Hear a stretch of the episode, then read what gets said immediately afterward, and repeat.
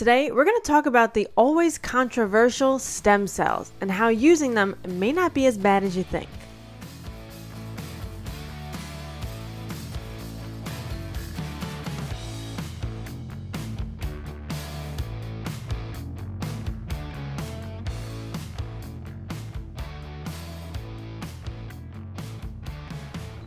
Hello, everybody, and welcome to Just Nah Science Podcast.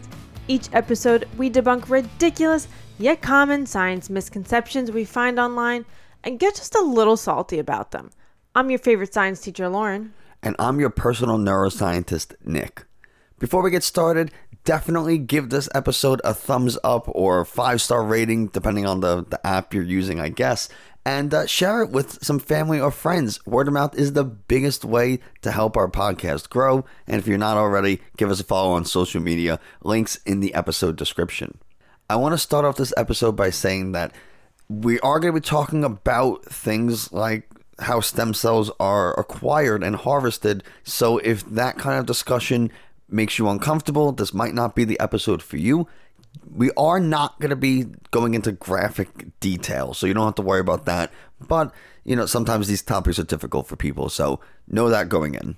Okay, so what are stem cells? Stem cells are they're immature cells that have the potential to turn into many different cell types. As stem cells mature, depending on their location and exposure to different chemicals like growth factors, they do become committed to certain cell types. A simple way to think about it is like this as a cell matures, it reaches checkpoints.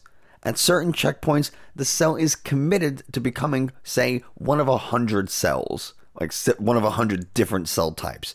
At the next checkpoint, it gets narrowed down to one out of 10 different cell types, and then finally it fully matures and becomes one specific cell type, like a brain cell, liver cell, or skin cell. How are stem cells harvested? So, when you talk about stem cells, a lot of people think of the embryonic stem cells. And while, yes, there are some things that do use stem cells from embryos, there are a lot that don't. So, stem cells can come from bone marrow, and we will talk a little bit more about that shortly. New advances in research and technology allow us to make what are called induced pluripotent stem cells. They're stem cells that are made from skin or fat cells through reverse engineering, which cause the fully mature cells to revert back into stem cells. It's a really cool technology, and I was fortunate enough to work on a clinical trial that used stem cells derived from adipose tissue or fat cells. And I want to make a distinction all stem cells are pluripotent stem cells.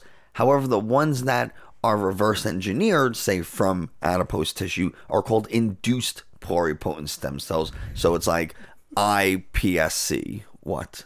I'm sorry. Every time you say pluripotent, my brain automatically says Maury Povich. What? I don't know why. Why? I have my brain automatically like he's gonna say Maury Povich, and you say pluripotent. of all of all the combinations of words in the English language, I say pluripotent. You think Maury Povich? I don't know. It's just one of those things that you just can't explain. If you're not familiar, Maury Povich hosted a daytime like would you call it a reality show? It was, like a daytime talk, talk shows show. where it was always like, "Who's the father?" And always doing like paternity yeah. tests. Maybe because we but... recently watched that episode of How I Met Your Mother. We're like, we always see Maury Povich. Yeah, um, I mean, Maury Povich was like the, or the Maury Show was the thing to watch when you were homesick. homesick yes, that and The Price is Right. And 100%. then like, by twelve o'clock, the news came on. You're like, lame. but anyway, back to what we were talking about. So, stem cells, right? What are they used for exactly? Right? So, stem cells are used for more frequently than you might think, and there are a lot of applications. And so, to go ahead and say that we should get rid of stem cell research, we might want to put the pump the brakes on that one because they're a lot more useful than you may know. So, one of those uses is for a common procedure called a stem cell transplant. In certain types of cancer, as a person undergoes treatment, they may need new stem cells because the chemo or radiation can destroy the ones present in their body. You might know this procedure as a bone marrow transplant, but you're actually getting new stem cells. These stem cells are derived from bone marrow and are destined to become cells that the bone marrow makes.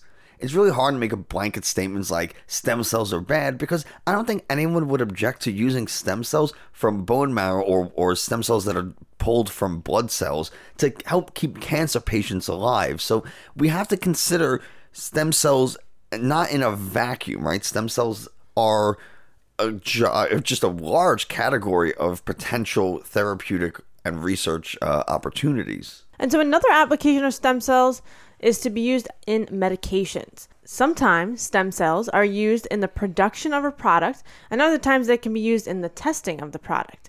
For example, this is actually the case for the new COVID vaccines. So the Pfizer and Moderna vaccines used embryonic stem cells in the testing of the vaccines. Basically, they administered the vaccines to these stem cells and looked for signs of toxicity. The Johnson & Johnson vaccine on the other hand did use embryonic stem cells in the making or production of the vaccine. The Johnson & Johnson vaccine essentially needs a factory to produce the spike protein that's used in the vaccine to give you immunity. The embryonic cells that are used in the Johnson & Johnson vaccine are what are called PER.C6 cells. They are a type of retinal cell that came from embryonic tissue these retinal cells are good candidates for protein production from the vaccine. And it has to do with the way that the vaccine is made. I, I don't need want to go into like too much detail about like vectors and all this kind of stuff, but basically these cells are really good at producing proteins, which can be purified or isolated out of the uh, of the cells later on after all those proteins produced in the cells. It's crucial to know that none of these vaccines contain any actual fetal tissue or cells. They were only used in the production and or testing of the vaccines but are not in the final product. But you may still be concerned about getting vaccines that use embryonic stem cells. But we did leave out one important piece of information here. The stem cells that were used in these vaccines were originally collected in the late 1980s in the Netherlands. So they've been growing indefinitely in a lab since then, and samples can be taken and continuously cultured, which is pretty incredible to think about. Um, but you know, this is one of those tricky subjects that the second you mention stem cells, people can get really uncomfortable about it.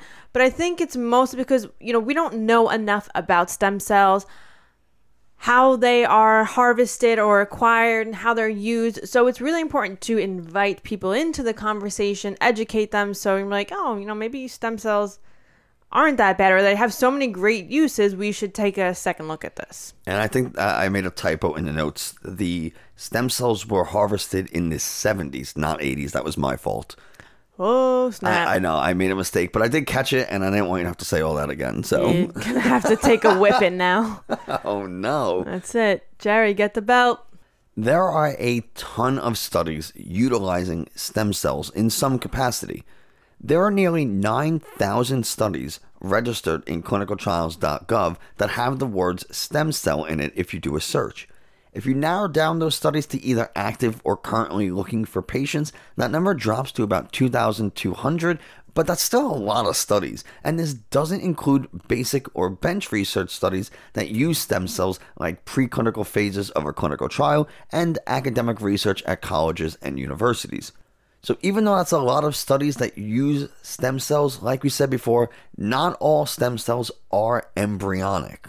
In fact, I was working on a clinical trial. I, I can't give too much information because, it, you know, it's against the rules. But basically, the way this study worked was that individuals with IBD, inflammatory bowel disease, you know, like Crohn's disease or ulcerative colitis, they are more prone to getting fistulas. And if you're not familiar with a fistula, good for you. Basically, fistulas mm. are holes, they're like little tunnels that go from the, how should we say, end of your digestive tract, like the end of a food's journey through your body. No.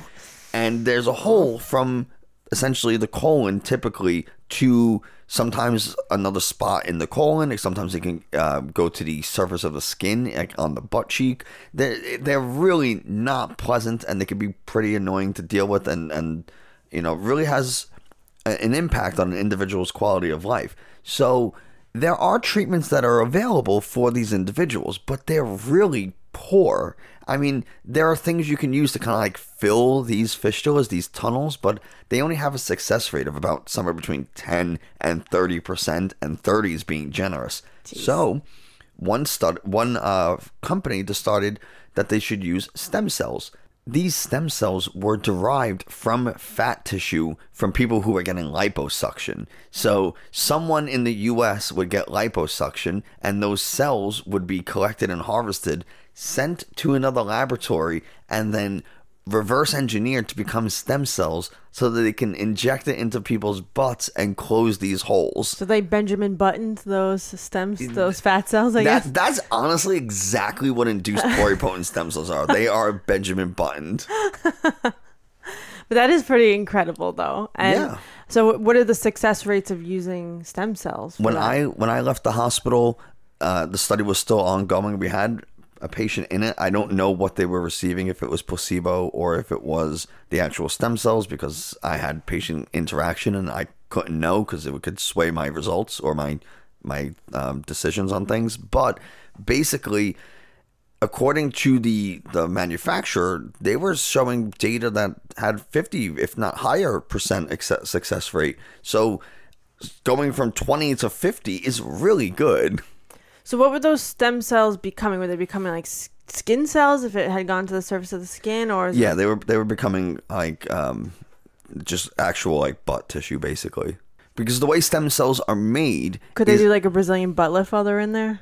I mean, they probably you? listen. I saw how these things get injected. It's it's basically a butt lift, and not in the good kind. Oh no. Yeah, no, I honestly, was- I feel so like, I feel really bad for for people who have to deal with that and C diff.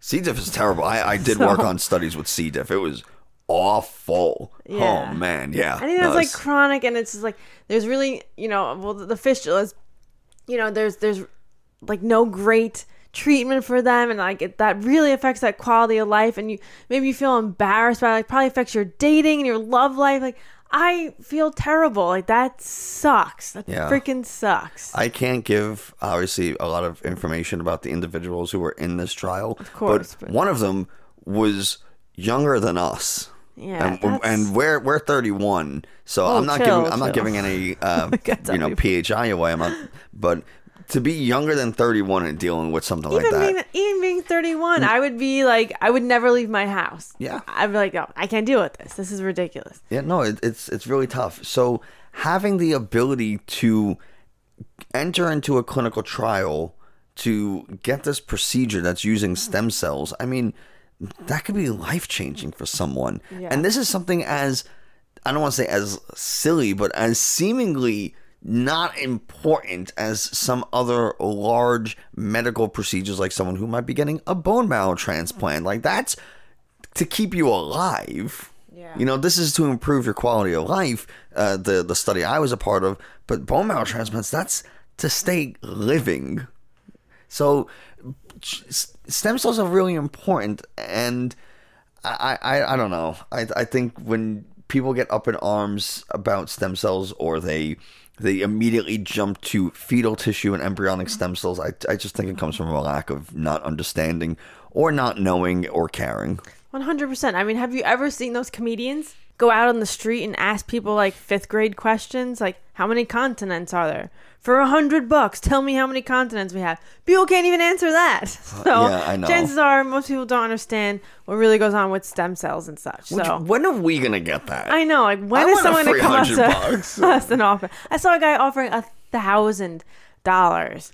Now, whether it was like real or not, does people actually get to keep the thousand bucks, or was it set up? But like for real, to ask me how many continents we have yeah, and shit, eight, like easy. chill. you better not blow this thousand bucks, all right?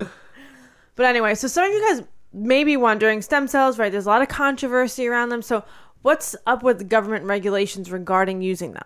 Here is a paraphrase passage taken directly from the National Institute of Health's website regarding stem cell use in research. On March 9, 2009, President Obama issued Executive Order 13505, removing barriers to responsible scientific research involving human stem cells.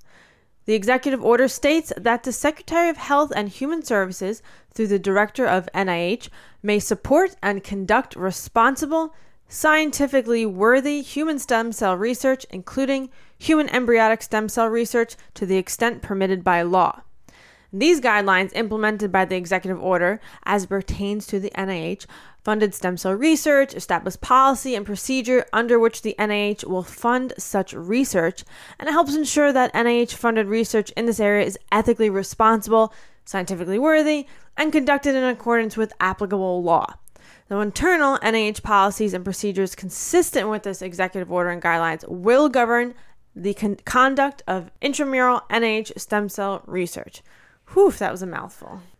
Yeah, I mean, there are so many regulations and guidelines surrounding this topic, and I don't want to bore you with all the details because let me tell you, as someone who is reading it, it's pretty boring. but suffice it to say that researchers are supposed to follow a lot of different guidelines and, and rules when conducting research with stem cells, especially pertaining to informed consent process when collecting eggs or other tissue for non-medical purposes meaning researchers need to ask for explicit consent to use any tissue or eggs for research purposes that are outside the scope of medical care or procedures that patient is receiving and i think that is really important How do you feel? Is it ethical to use stem cells? Yes, I do think it's ethical to use stem cells, and even uh, there was a notice put out by the the Catholic Church or some Catholic Church group that said that you should not get the Johnson and Johnson vaccine because of its use, uh, the fact that it had the uh, embryonic stem cells used to make it. But apparently, Moderna and Pfizer were okay with them, even though they also use embryonic stem cells, just not to make it for the testing of it. So if you test with them, it's okay. It, it just it's kind of contradictory to me. yeah. The Vatican, on the other hand, was like, "Nah, get anyone you can." So like, good on them, I guess. But Oh, this is popey crazy. Yeah, this Pope's just letting everything go. He's he's wild. I love it. He's going rogue. No, but but in all honesty, uh, I think there there's a couple of things that we have to keep in mind when it comes to stem cells. The researchers, and when I say researchers, I mean whether it's the person obtaining the informed consent and the physicians, everyone involved needs to make sure that the patient knows a couple of things. One, they need a this I mean uh, look, the informed consent process should be the same across all studies. The same information should be given, but I think extra care should be taken with stem cells, especially with embryonic tissue and with eggs collected for people who are undergoing IVF. And you have to let these patients know what your intentions with these cells are going to be. If you're collecting more than you need, so like for IVF, when people collect eggs and stuff like mm-hmm. that, you collect in excess. You collect more eggs than you need just in case. However, if the person becomes pregnant and now you have all these extra eggs, you can't just use them for whatever you want because you have them laying around. That's you have to be upfront and you have to inform the patient that we may use your eggs in if there are any excess for research purposes and here are you know potential purposes or we might some just ways we might be using them. or we might just use them however we see fit in the future as the need arises, but know that we may do it. You have to tell people. You have to. Yeah. I mean, that's their embryos. Yeah, absolutely. And And, was- and maybe not even embryo. It could just be an unfertilized egg. right, That's, but still, it's someone's. It's. I think it goes beyond blood, for example, right? Mm-hmm. Like when people get blood drawn, you still have to tell patients that you're going to be drawing a tube of blood for research purposes and that we're going to examine your DNA or whatever we're going to do with it, look at these proteins. You still legally have to tell them what you're doing and that you're going to draw this. But I think when it comes to something like eggs, sperm, embryos, whatever, the the stakes are just a lot higher. Yeah, I agree. Are all so so they're not harvesting any more embryonic stem cells? No, I'm sure there are places that are. I, I don't know. And I hate that. I hate saying harvesting. It sounds It's so brutal. yeah. Yeah, no, I know. I was gonna say acquire from now on because it doesn't. It does doesn't leave a bad taste in your mouth. Yeah, it doesn't sound nice. Yeah, and I think that's another thing, another obstacle is it's so easy for someone who is against using embryonic stem cells to paint a picture of just an unborn child.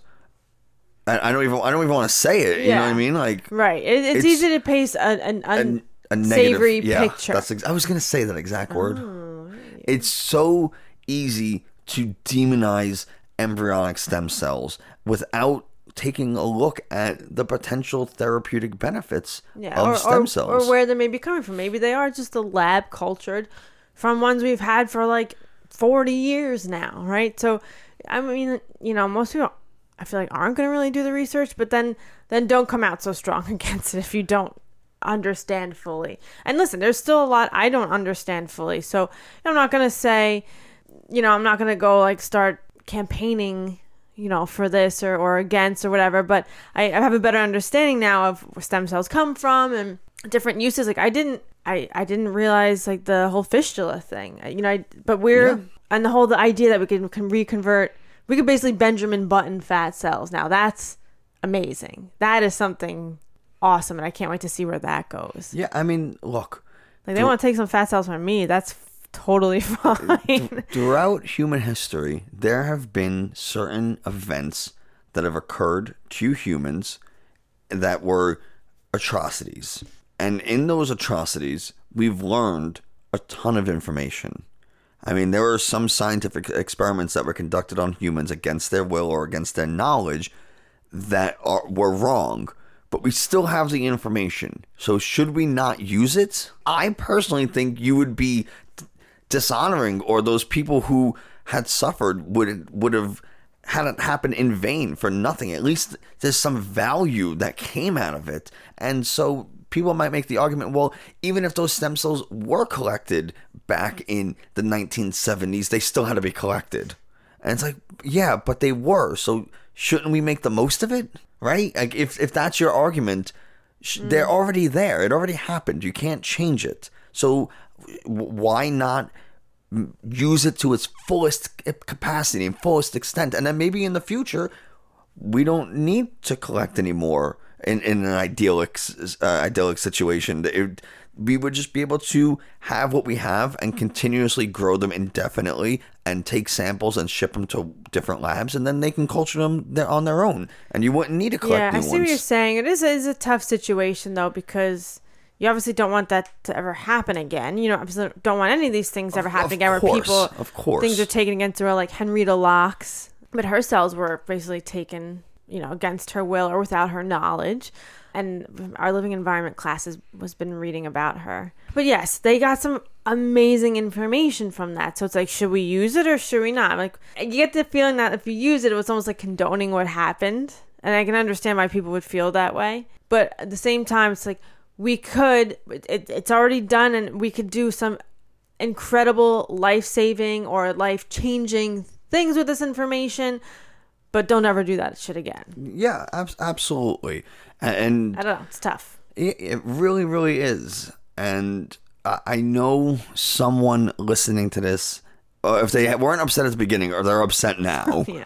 And like I, f- it, it's but it's tough and and it's it's true at least to me. I that's the way I see it. I I try to view it as a positive win for society, right?